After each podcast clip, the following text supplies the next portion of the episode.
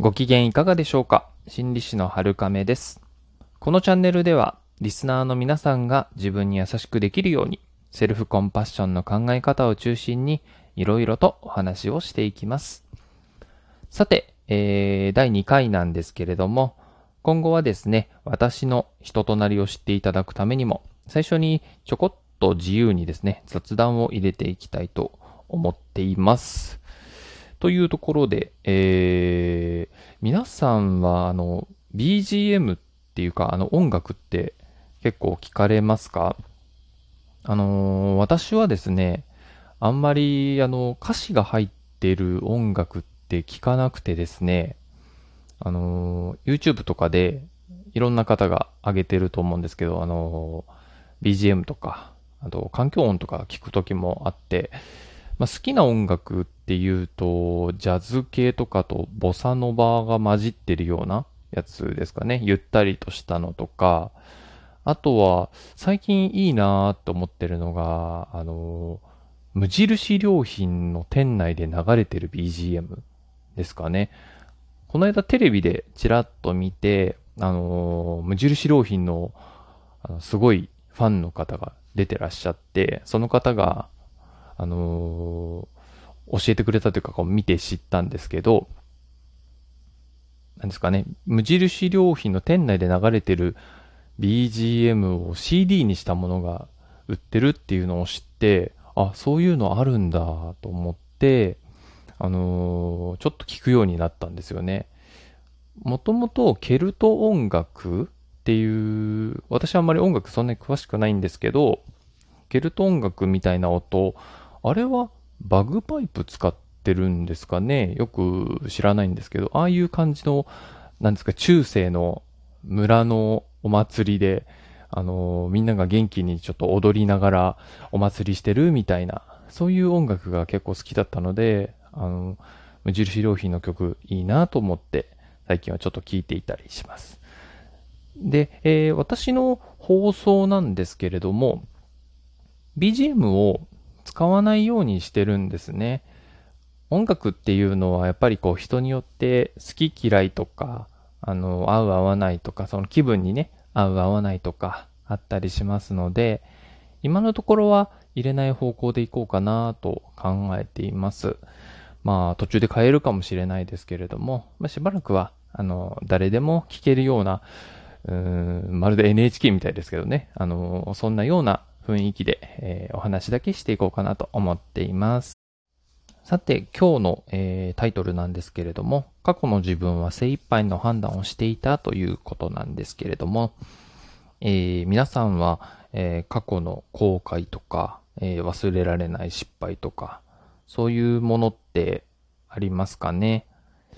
まあ大抵の人があるかなと思うんですけれども、うん。あ、そういうのが、えー元になって自分を責めてしまったりとかすることもあるかなと思うんですね。あのー自分はなんてダメなんだろうとか、あなんであんなことをしてしまったんだろうとか、あの時ああいう失敗しなければとか、あの本当にこの過去の後悔とか失敗について、えー考え出すとキリがないし、多分ドツボにはまっていっちゃうんじゃないかなと思う、なんですかね、人間が持ってる大きな苦しみの一つかなと思います。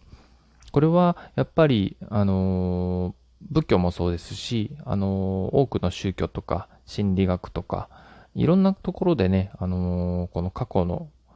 ことについての苦しみっていうのはどうしていったらいいんだろうっていうのがね、もう人間の歴史を通じて延々と、あの考えられてきたかなと思うんですけれども、それくらいとても大きなものなんですね。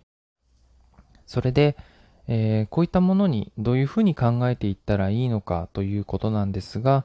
あのーまあ、タイトルの通り、過去の自分は精一杯の判断をしていたんだよということなんですね。どういうことかと言いますと、多分、今から過去のことを振り返ってみても、あのーこういう決断が、他の決断ができたんじゃないかなとか、他の選択ができたんじゃないかなとか、もっと頑張れたんじゃないかなとか、やらなければよかったんじゃないかなとか、本当にね、こういうこと考え出すとキリがないと思います。ですがね、あのー、過去の自分はですね、その時の自分にできる、あのー、精一杯の判断と行動をとっていたんですね。たとえそれが今見返してみて、あのー、適切な行動ではないとか、うーん、他にこういうことができたんじゃないかなっていうふうに考えても、その時点にいる自分、その過去の時点にいる自分、その渦中にいる自分にとっては、他に選択肢がなかったというか、自分が選んだ行動が、あの、自分にとってのその時のベストだったんですね。なので、その時の自分は自分なりに頑張っていたんですよ。なので、そんな自分を責める必要はないですし、むしろ、あのそういった決断をして行動していた自分を許してあげて、あの、受け入れてあげることの方が大事になるわけですね。でもそんなこと言ってもそういうの難しいよと。あの、全然うまくできなかった自分受け入れられないよっていう思いが当然出てくるかなと思うんですけれども、もうちょっと説明をいたしますと、あの、人っていうのは本当にいろいろな要因から出来上がっているんですね。いろいろな要因っていうのは遺伝子であったりとか、生育環境、あの、幼少期とか思春期とか、まあ、それでなくてもその後とかね、いろんな環境の影響を受けて自分の考え方とか、あの、そういったものがどんどんどんどん、あの、作り変えられたりとか、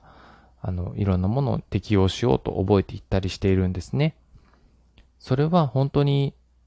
表層の部分、浅い部分の自分で感じることができる考え方とか感覚の世界だけではなくって、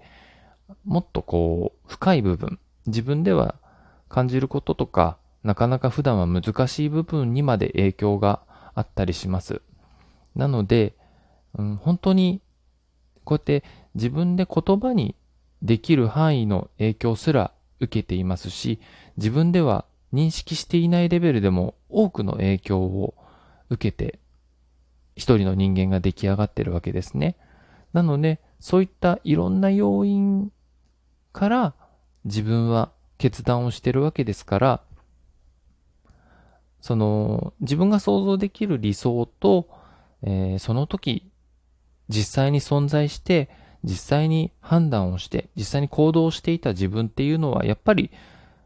結構な差があるわけですね。もちろん理想通りにできたらいいかなと思うのは当然だと思いますけれども、あの、その時頑張っていた自分、一生懸命、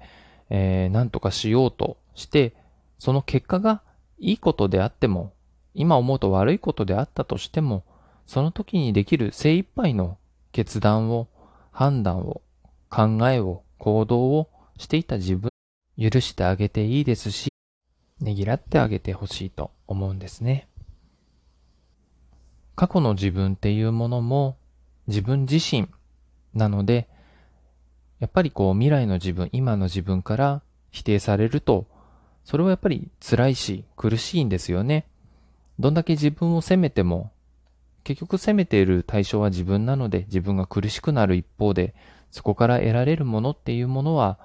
何もないと考えていただいてもいいかなと思います。なので、どんな決断をして、どんな結果があったとしても、過去の自分をもっとこう、優しくする、ねぎらってあげていいかなと思います。さて、今日の放送はいかがでしたでしょうか？まだまだ、あの、2回目ということもあっていただいない点も多いかなと思いますけれども、早速あの、えー、いいねとか、フォローしてくださった方もいらっしゃってありがとうございます。また今後もね、続けていきたいなと思いますので、どうぞ引き続きよろしくお願いいたします。